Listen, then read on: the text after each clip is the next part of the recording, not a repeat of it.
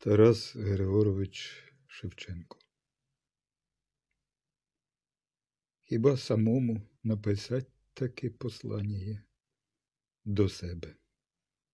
Та все дочисто розказать усе, що треба, що й не треба. А то не діждеся його, того Писання святого, святої правди ні од кого. Та й ждать не маю од кого. Бо вже б, здавалося, пора, либонь, уже десяте літо, як людям дав я кобзаря, а їм неначе рот зашито.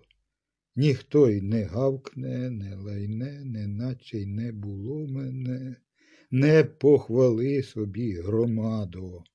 Без неї, може, обійдусь, а ради жду собі, поради. Та, мабуть, в яму перейду із москалів, а не діждусь. Мені було аж серце мліло, мій Боже милий, як хотілось, щоб хто-небудь мені сказав, хоч слово мудре, щоб я знав, для кого я пишу, для чого, за що я вкраїну люблю, чи варт вона огня святого, бо хоч зостаріюсь за того, а ще не знаю, що роблю. Пишу собі, щоб не міняти часа святого так на так, та іноді старий козак верзеться грішному усатий з своєю волею мені на чорнім вороні коні, а більш нічого я не знаю, хоч я за це і пропадаю тепер в далекій стороні.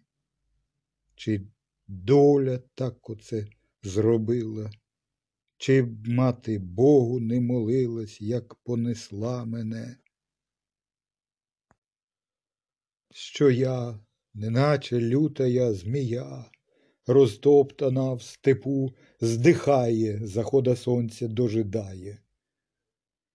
Отак то я тепер терплю та смерть із степу виглядаю. А за що, їй Богу, не знаю.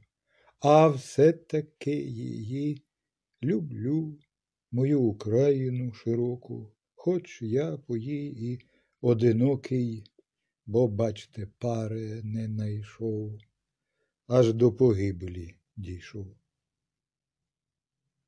Нічого, друже, не журися, в дулевину себе закуй, гарненько Богу помолися, а на громаду хоч наплюй. Вона капуста головата. А втім, як знаєш, пане брате, не дурень, сам собі міркуй.